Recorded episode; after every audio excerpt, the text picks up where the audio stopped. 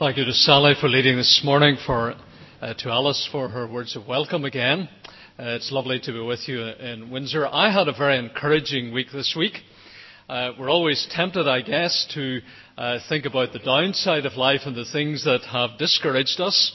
And uh, as I was driving down this morning, I thought maybe I should tell you about one or two of the things uh, initially today that really encouraged me. The first was on Monday, and that was bank holiday. And uh, we took a drive into Donegal, uh, part of the world with which I thought I was very familiar. But we went on to Inishowen Peninsula there, uh, which is actually the most northerly part of Ireland, and it's in the south. Our American friends need to think about that. Just have a look at the map. But the most northerly part of Ireland is in the in the south of Ireland. And we went into Inishowen and I discovered parts of Inishowen that I didn't know existed. The most glorious scenery I think I've ever seen anywhere. And the weather was kind. Imagine that. And uh, so that really encouraged me. Just thinking about the God of creation and all that He has made, that was terrific. The other thing, and you would expect this from a preacher, uh, was two sermons that I heard during the week. The first at Keswick in Port Stewart on Friday morning. Steve Brady preached on the new heaven and the new earth.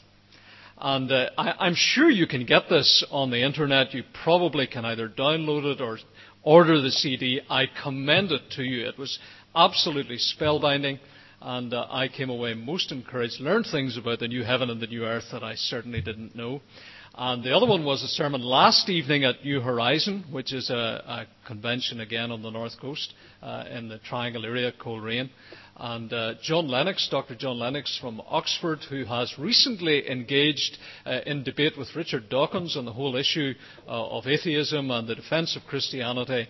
And it was an apologetic sermon uh, on the defence of Christianity, and it was terrific. And I'm absolutely certain that you can get that one uh, on CD. And again, I recommend that to you.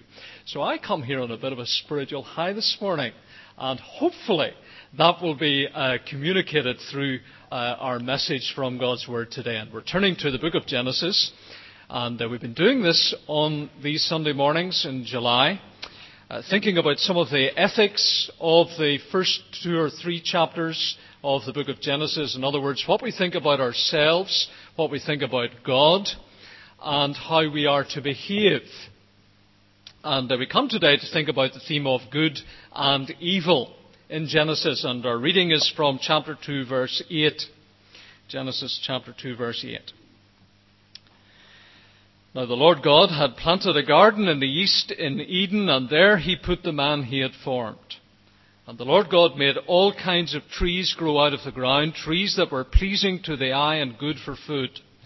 In the middle of the garden were the tree of life and the tree of the knowledge of good and evil. A river watering the garden flowed from Eden. From there it was separated into four headwaters.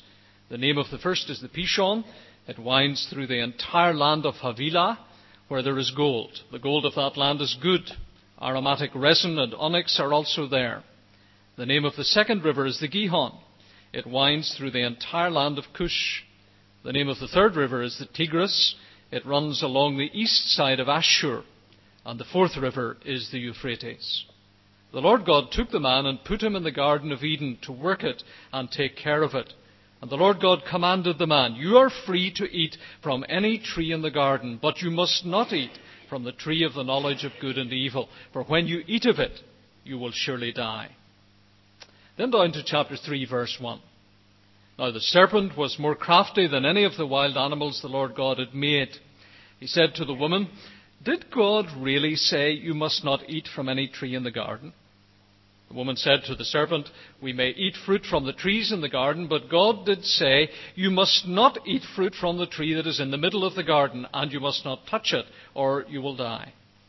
You will not surely die, the serpent said to the woman, for God knows that when you eat of it, your eyes will be opened, and you will be like God, knowing good and evil. When the woman saw that the fruit of the tree was good for food and pleasing to the eye, and also desirable for gaining wisdom, she took some and ate it. She also gave some to her husband who was with her, and he ate it. Then the eyes of both of them were opened, and they realized that they were naked, so they sewed fig leaves together and made coverings for themselves. Then the man and his wife heard the sound of the Lord God as he was walking in the garden in the cool of the day. And they hid from the Lord God among the trees of the garden. But the Lord God called to the man, Where are you? He answered, I heard you in the garden, and I was afraid because I was naked, so I hid. And he said, Who told you that you were naked? Have you eaten from the tree from which I commanded you not to eat? The man said, The woman you put here with me, she gave me some fruit from the tree, and I ate it. Then the Lord God said to the woman, What is this you have done? The woman said, The serpent deceived me, and I ate. So the Lord God said to the serpent, Because you have done this, cursed are you above all the livestock and all the wild animals. You will crawl on your belly, and you will eat dust all the days of your life. And I will put enmity between you and the woman, and between your offspring and hers. He will crush your head, and you will strike his heel. To the woman he said, I will greatly increase your pains in childbearing. With pain you will give birth to children. Your desire will be for your husband, and he will rule over you. To Adam he said, Because you listened to your wife and ate from the tree about which I commanded you, you must not eat of it. Cursed is the ground because of you. Through painful toil you will eat of it all the days of your life. It will produce thorns and thistles for you, and you will eat the plants of the field. By the sweat of your brow you will eat your food until you return to the ground, since from it you were taken. For dust you are, and to dust you will return. Adam named his wife Eve because she would become the mother of all the living. The Lord God made garments of skin for Adam and his wife and clothed them. And the Lord God said, The man has now become like one of us, knowing good and evil. He must not be allowed to reach out his hand and take also from the tree of life and eat and live forever. So the Lord God banished him from the Garden of Eden to work the ground from which he had been taken. After he drove the man out, he placed on the east side of the Garden of Eden cherubim and a flaming sword flashing back and forth to guard the way to the tree of life.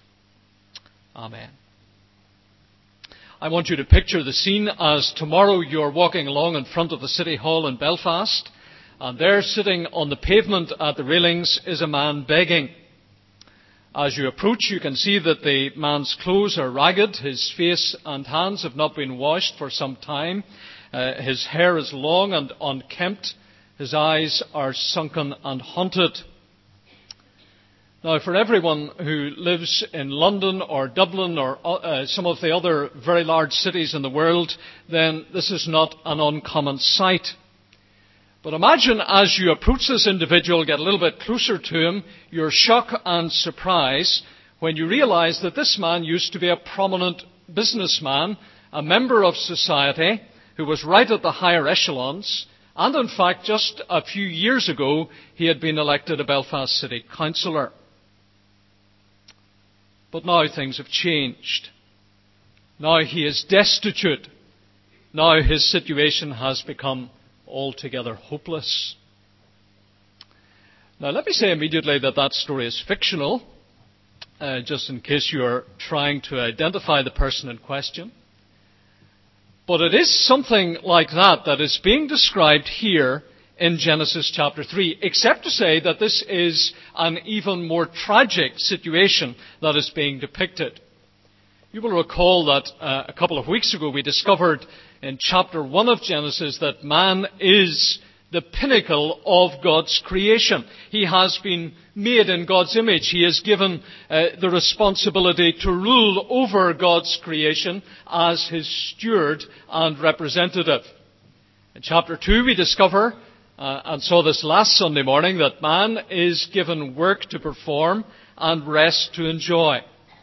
And yet here in chapter 3, everything has changed. Now man has been, as we read this morning, banished from the garden. The exalted person that we encountered of chapters 1 and 2 has become a despicable creature, banished from the garden, walking out, well, east of Eden. And today, we are still banished.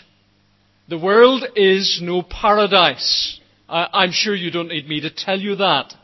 That little part of the mountainside there in Inishowen was a little slice of heaven, we thought. But you're quickly brought back to earth with a bump when you begin to live and move among people as you buy your daily newspaper, as you, you listen to the radio, even in the car this morning, listening to some of the things that have happened overnight around the world. And so Louis Armstrong's song, What a Wonderful World, which celebrates humanity, nature and love, is actually very far removed from the reality of our situation because all around the world today there is anger and hatred and killing. Uh, for sure, there are shades of Genesis 1 and 2 in the world, uh, especially on a beautiful summer's morning, but all too often this is somehow obscured by the sheer wickedness and pain in the world in which we live. And we're bound to ask a question. The question is very simply this What has gone wrong with our world? And the answer is found in Genesis chapter 3. Here's a section of God's Word which provides the answer. Here's a passage, in fact, that could not be more relevant. It says to us today, this is what has gone wrong. And I want to suggest that it teaches us some very important lessons uh, about ourselves and explains the reason why we are the way we are. Now, as we begin this morning, I, I, want to say a word about how we are to understand this story in chapters 2 and 3. How do we understand the story of the fall as it is described here? Uh, it has often been stated by theologians and certainly by critics of the Bible that this story is a fairy story, that it is uh, an example of something called myth. Uh, that doesn't necessarily mean in theological parlance that it's untrue, but it's simply a way of explaining the world as we encounter it, the world as we experience it, uh, in an ancient way of description. And uh, that's a very common view of the book of Genesis as a whole, in fact, and certainly of this part, uh, uh, the early part in chapters 2 and 3. But I want to say to you that the New Testament assumes that this story is history. It is every bit as factual, according to the New Testament, as the cross and resurrection. And uh, I guess that there is nobody here who would want to place a question mark over the historical reality of the cross, or indeed of the resurrection. And uh, the New Testament does not permit us to do uh, something different in relation to this part of Genesis. So, for example, Luke chapter 3 verse 22, which I've given you here on the screen, uh, is a genealogy. Uh, it's a family tree. And it's tracing the genealogy of Christ right back to Adam and identifies him as a historical person. Romans 5:18 and 19, which are also here, does exactly the same thing. It describes how sin entered the world by one man, and so death by sin. In other words, the New Testament is saying to us, by implication, that this is historical reality that is being described. Now, I haven't time to go into any more detail on that this morning, but I simply want to lay it down as a marker at this stage so that we'll understand this passage not as a fairy story, not as myth, that ancient category, but something that is rooted in real space-time history. Now, there are three things that I want to identify in the chapter this morning, and at each of these headings, we're going to use the word man, M-A-N. It will be used in the generic sense to include both male and female. And the first is this, the place man lived. Chapter 2 verse 8 commences a description of the Garden of Eden. Now, I couldn't find a picture of the Garden of Eden, and so you'll appreciate we've got some mountains here on the screen. I want you to, in your mind's eye, uh, picture the Garden of Eden lying somewhere on the other side of those mountains. It is obviously, from the story, a locality rather than a symbol. Because the passage says that God planted a garden in the east, in Eden. And verse 10 forwards indicate the, the river that watered the garden. Uh, it's being described. The actual location is not discoverable. Uh, but it seems to have been a fairly compact area above the Persian Gulf through which the rivers Tigris and Euphrates flowed. The other two rivers that are mentioned, or tributaries that are mentioned, the Pishon and the Gihon, are not known. Uh, it is conceivable, I suppose, that they dried up in antiquity, uh, but we are not able to identify them. The name Eden itself, I wonder, do you know what that means? The name Eden, and uh, uh, it's an interesting thing if you, you visit cities in Europe. I don't know what it's like in, in the uh, United States of America, but in Europe there are quite a number of hotels that are called the Hotel Eden. Have you noticed this?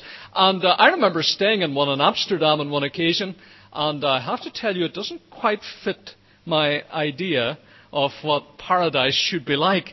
But this name Eden means delight. It means delight. The imagery that is conjured up in our minds is of a, a beautiful landscaped parkland area. Now, it's not the idea of a, a vegetable plot where you've got rows of veg and perhaps rows of strawberries and fruit and all that kind of thing. It, it is something like, I suppose, Kew Gardens in London, if you've been there.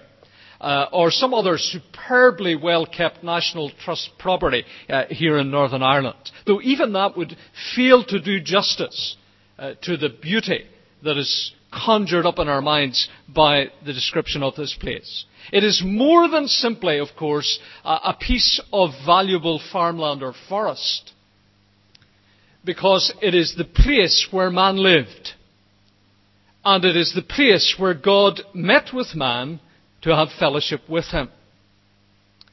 Now, as I say that, I'm aware that there are some writers who I, uh, uh, uh, correlate this with the tabernacle or the temple. In other words, it has the connotation, they say, of a, a place of spiritual fellowship, a, a special place. And so they say it's a pre-runner or a, it prefigures the tabernacle or the temple. Now, I think that's a bit of an overstatement, but it's certainly true to say that the key to this garden, the Garden of Eden, is the presence of God. And that man living in the garden experienced the grace of God in spiritual fellowship and in material provision. Now, you will notice in our passage this morning that two specific trees are mentioned as holding a prominent place in the garden. We have the tree of life, which is referred to here in Genesis, and then also, interestingly, in Proverbs, and again, specifically at the end of God's uh, book, the Bible, in Revelation. And then also the tree of the knowledge of good and evil that is mentioned only here in Genesis chapter 2. Now, these trees are without doubt mysterious. Various interpretations have been placed upon them. And I want to say a word about each of them in turn. First, the tree of life. Perhaps the most acceptable understanding of the significance of this tree is that it bore fruit which, when eaten, extended life. Uh, Walton, in his commentary, takes the view that it is extension of life that is being referred to here. Uh, he looks at the references in Proverbs. Uh, if you have a, a, lexicon or something like that, have a look at those references in Proverbs. And Walton says when you look at Genesis and Proverbs together, uh, then you get this idea of the extension of life. And so he says the Israelites, uh, as they read this for the first time, would have associated this tree as being a tree of youth rather than a tree of immortality. Uh, I have a slight difficulty with that, and that is that Genesis 3 verse 22 indicates that access to the tree meant they would live forever. Uh, and so it seems that there's something about uh, something associated with immortality in the fruit of this tree. Now, if we accept that interpretation, it means that the human body had a natural tendency to deterioration. And God provided the tree of life to make death unnecessary. This tree was now forbidden in the fall to Adam and Eve when they were banished from the garden. In their ejection from the garden, they were simultaneously denied access to the tree of life, and so death became an unavoidable reality. Now, it doesn't mean that uh, when, uh, when they ate, they died right away. That's obvious from the passage. Uh, but rather, the death became unavoidable in the long run. So, the tree of life. And I appreciate that there are questions that immediately are in your mind and also in mine that I am unable to answer about that. The second is the tree of the knowledge of good and evil. It's very likely that the phrase good and evil here indicates not merely knowledge of two isolated things, things that are good, and on the other hand, things that are evil, but rather a whole range of knowledge. Atkinson in his commentary says it is the knowledge of everything that is being described here. The sort of knowledge that God has, and in particular, divine wisdom. But the man is not God, you see. He is made in the image of God, but he is not God, and he has not the right to usurp God and try to take his place. So, he is forbidden to eat of this tree. God has placed a boundary on the freedom and the place of man in relation to uh, his, in, in his relationship with God.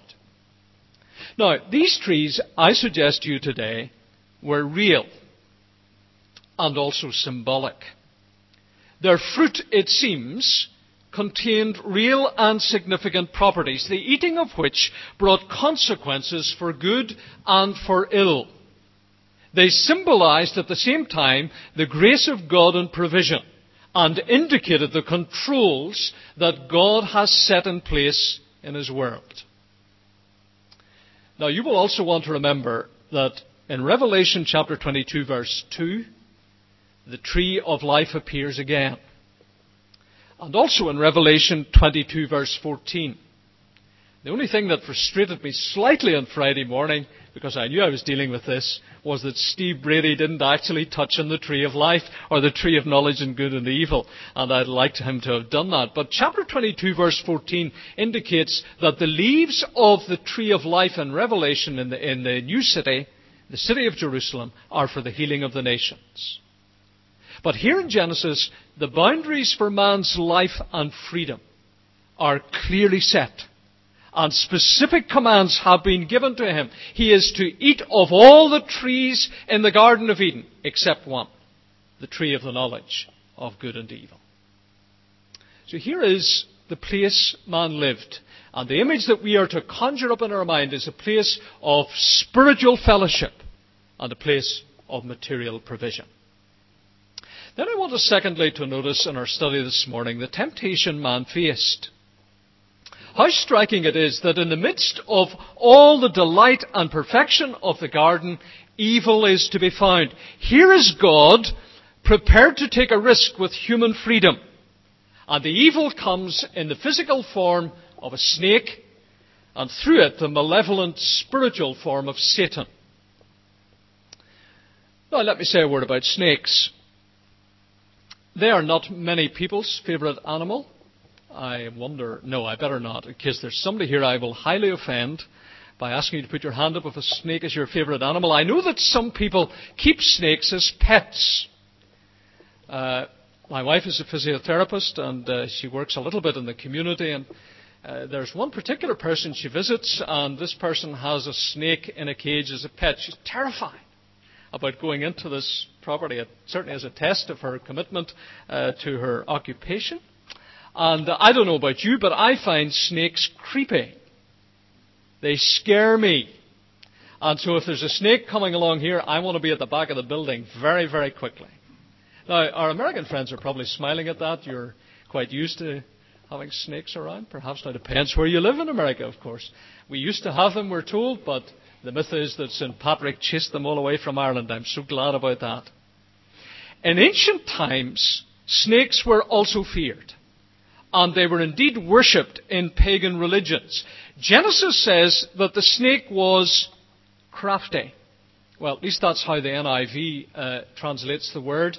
The word here can also mean shrewd or cunning more crafty than any of the wild animals that the Lord God had made. You watch any wildlife program and you'll soon realize that.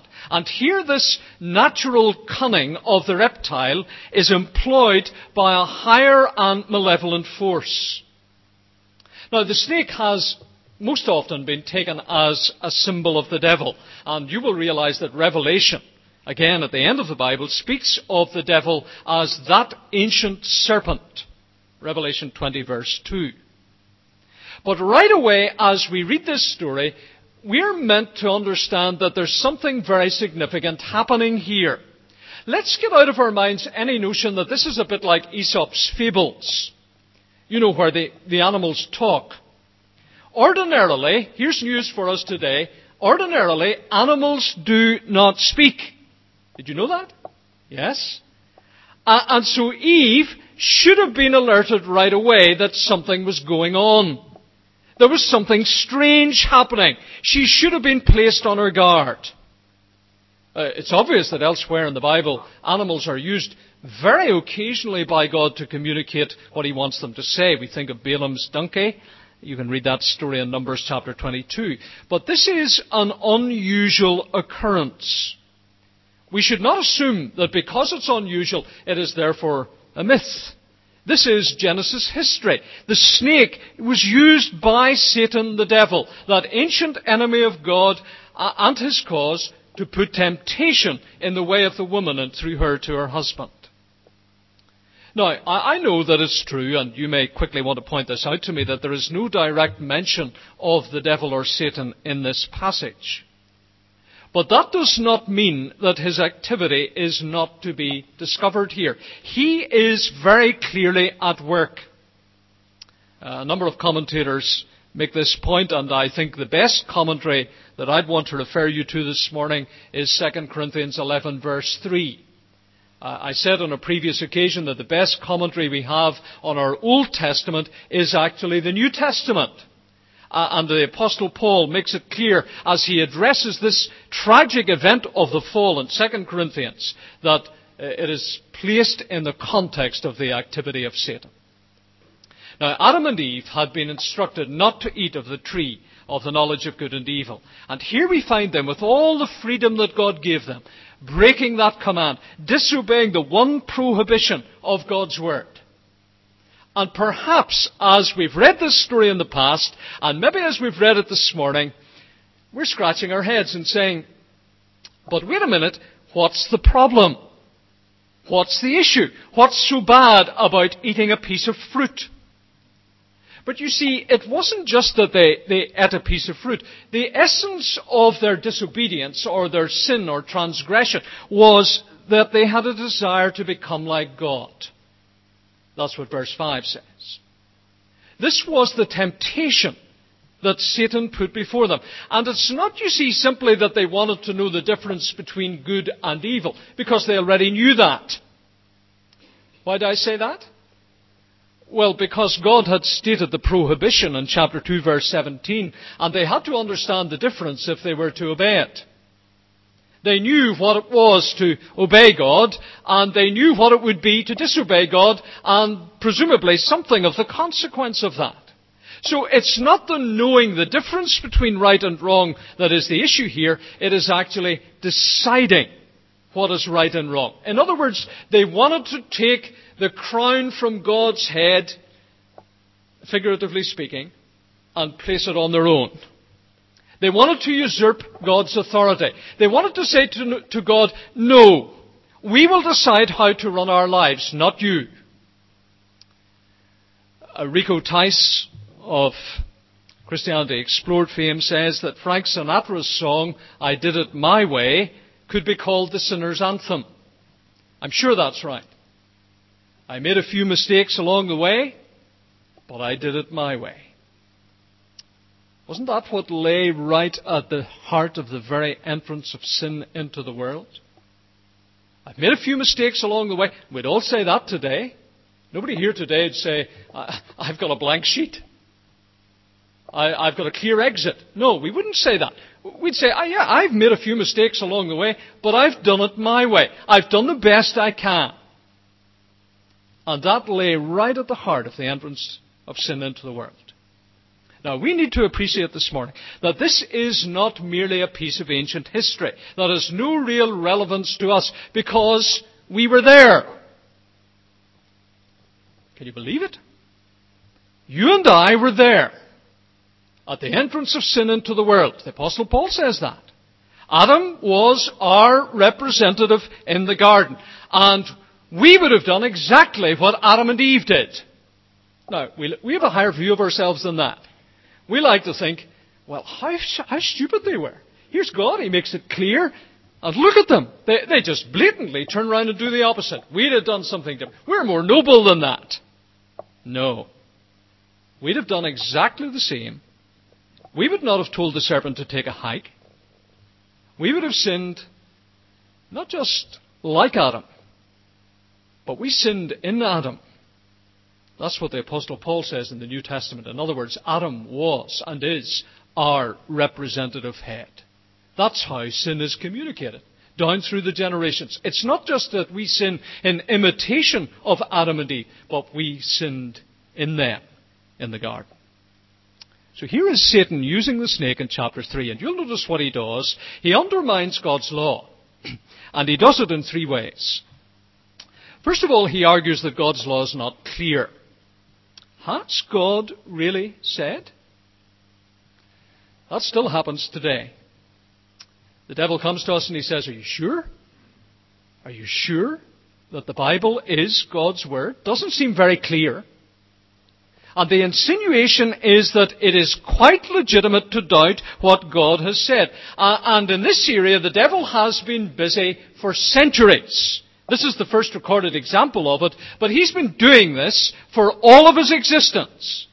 Placing that little doubt into people's minds. Remember how he addressed the Lord Jesus, recorded in Matthew chapter 4. He tempted the second Adam, the Lord Jesus Christ, to doubt the provision of God for him in the wilderness experience. And he's been doing exactly the same with God's people ever since. So that's the first undermining of God's law. God's law is not clear. Secondly, God's law is not true. You will not surely die said the devil, verse 4. Satan casts doubt on God's trustworthiness and then also on the truth of His Word. This is a, a, a, direct denial of the truth of the judgment of God on sin. You will not surely die. In other words, there's no judgment. That's a very popular refrain today. You hear it all the time. People recognize, I think, the reality of evil in the world. I, I, don't think there's any question about that. Because people, whether they are prepared to admit it or not, even they are the most postmodern of postmoderns, uh, they'll say, that's a bad thing to do. That's a good thing to do. Then you begin to unravel what why they take that view, and you discover they're not really postmodern at all. Because they've got absolutes, just like everybody else. But when you get to the point of saying that sin and evil that you've just described brings in its wake judgment, well, then they balk at that. Uh, and this is a big issue today. People denying the reality of judgment. And I want to say this morning, you and I should not be taken in by this. It's a very serious thing. It means that every so-called Christian leader who denies the reality of hell and judgment is speaking the words of the devil. Because the devil first said this. And you and I must not be taken in by those platitudes. What God says is true, and uh, whatever the facts and the details of it are, no matter how unpalatable it may appear to us, judgment is a reality. So God's law is clear. God's law is true. And then thirdly, the devil tried to undermine this law by saying that God's law was unreasonable. Verse 5 again. God knows that when you eat the fruit, your eyes will be opened and you will be like God, knowing good and evil. Still the same today. People say to us, God's not fair. God's a spoil sport. He's out to restrict your fun and ruin your life. But that's a lie. Because it's only in a living relationship with Him through Jesus Christ that we can really, truly enjoy life. And God is not unreasonable because He says in one place in Isaiah, Come now, let us reason together. God is the most reasonable being in the universe. Uh, and dare anybody cast this in God's face that He is unreasonable and a spoilsport out to ruin our lives. Now, in one sense, this historical event happened and has not been repeated. The, the fall, I mean. But in another sense, it is repeated in people's lives, including ours here today, every day of our lives. So many people push God to the sidelines of their lives and sit on his throne themselves. I'm reminded of the story uh, that John Chapman told on one occasion. He was an evangelist in the Diocese of Sydney until he retired, and he was visiting uh, the House of Lords on one occasion with a friend uh, in London. And uh, the friend was showing him around, and uh, this chap was, I think, a peer himself. He was showing John Chapman around, and they came looked around all of the seats and the various special seats, and then they came to the most special seat of all, which is the throne where Her Majesty sits at the opening of Parliament. And uh, he described this to John Chapman. And Chapman said, if you've heard John Chapman, you'll know he's an extremely humorous individual. And Chapman said, tongue in cheek, I tell you what, he said, I've got a camera. You take the camera, I'll nip up onto the throne. You take a photograph. It'll be a bash back in Sydney. And uh, he said the colour drained from his friend's face.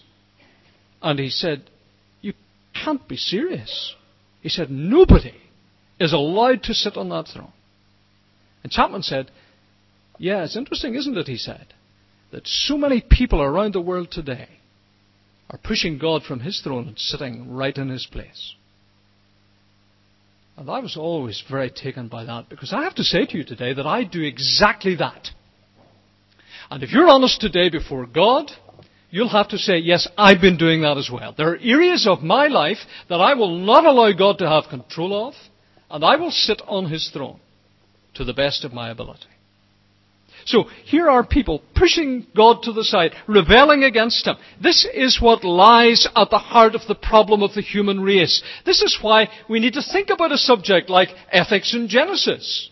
Who we are, who God is, what we're to think about ourselves and Him, how we are to behave.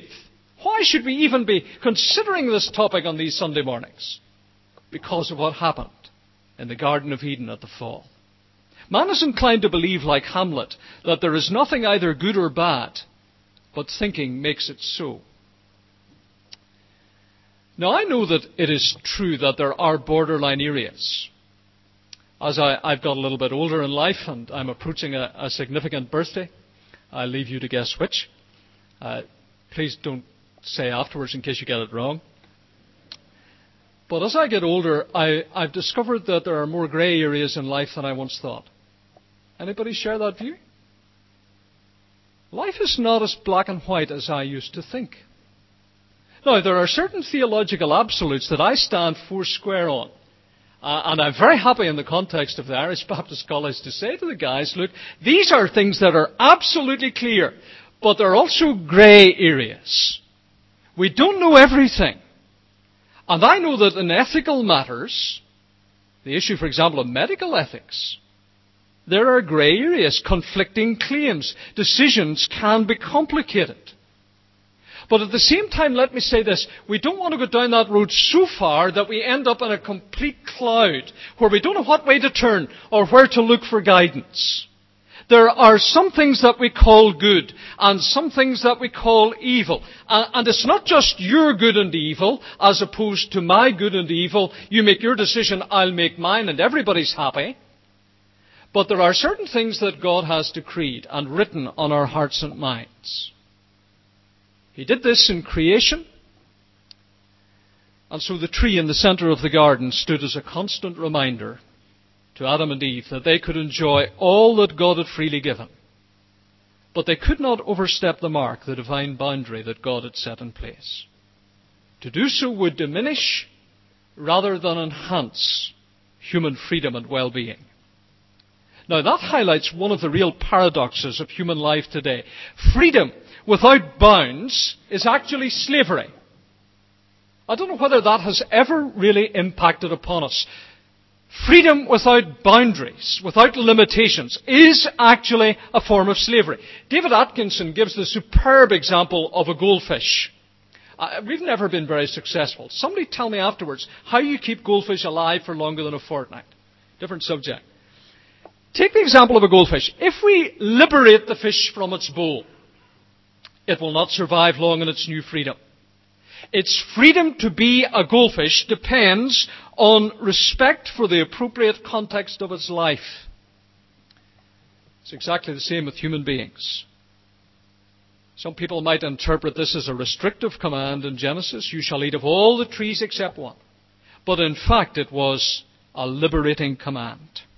It is the only basis on which personal freedom can be found a, a, a relationship of spiritual fellowship with God as our Creator and as our Saviour. Then, quickly and thirdly, the guilt man felt. The guilt man felt. The consequences of the entrance of sin are truly awful. Next week, we're going to be thinking about this in a little bit more detail. We're going to come into chapter 4 and have a look at Cain and Abel and what happened there. But the initial impact of the tragedy comes in verse 9. Uh, and I don't think we should miss this, and sometimes we do. Verse 9 God calls to the man, Where are you? What a tragic picture. What's happening here? The man and woman are hiding from their Creator, the one who made them, the one who gave them everything, and they're hiding. Now, this gives the lie to the notion that man has been seeking after God since the beginning of time. It's a nonsense. Don't believe it. You, you hear people saying this. Uh, I'm on a search. Uh, some people go off, you know, after university or maybe before university, and they're looking for themselves. And uh, I remember talking to a guy um, in Belfast when I was ministering across the city. Uh, and I met a guy one day in a coffee shop. We were chatting, uh, and he said, "You know, I, I, I've spent the past five years looking for God." And he said, "I've never come to a satisfactory conclusion." And, my answer to that is, "Well, if you're looking for God, you'll find Him because He's not hiding." Where did we ever get this idea that it's God who's hiding? It's we who are hiding. We're running away from God. Ever since the fall, in our sin and guilt, we've been hiding. God has shown himself. He has shown himself absolutely clearly in the person of his Son Jesus Christ, who came into the world to live among us and to be with us and to show us what authentic, ethical humanity really is, and to go to the cross and with outstretched arms die for us so that our sins might be forgiven and the relationship that was broken in the fall might be gloriously restored. Don't buy into this idea that God is somehow obscure. He's way out there and we can't find him. Not at all. Now, this issue of guilt is an important one to address in our context today. I just want to say one or two things very quickly about that. Uh, it has been described in a number of ways. For example, we have objective guilt. In other words, we're found guilty of a wrongdoing or a legal offence. We may not feel guilty, especially, but we are guilty.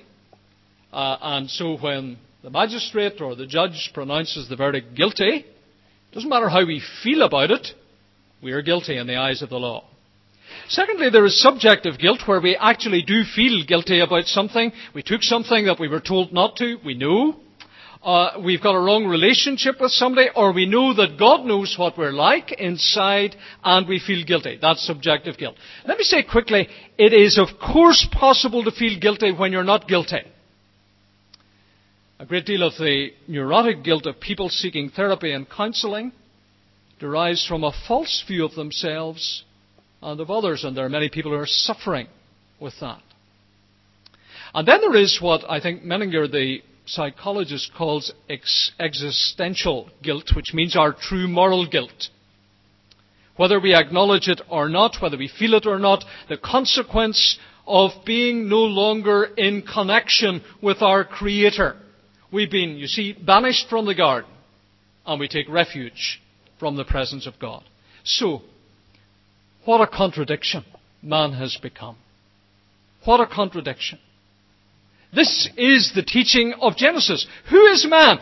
Man is created gloriously as the very pinnacle of God's creation. In the image of God, He created them. Male and female, He created them.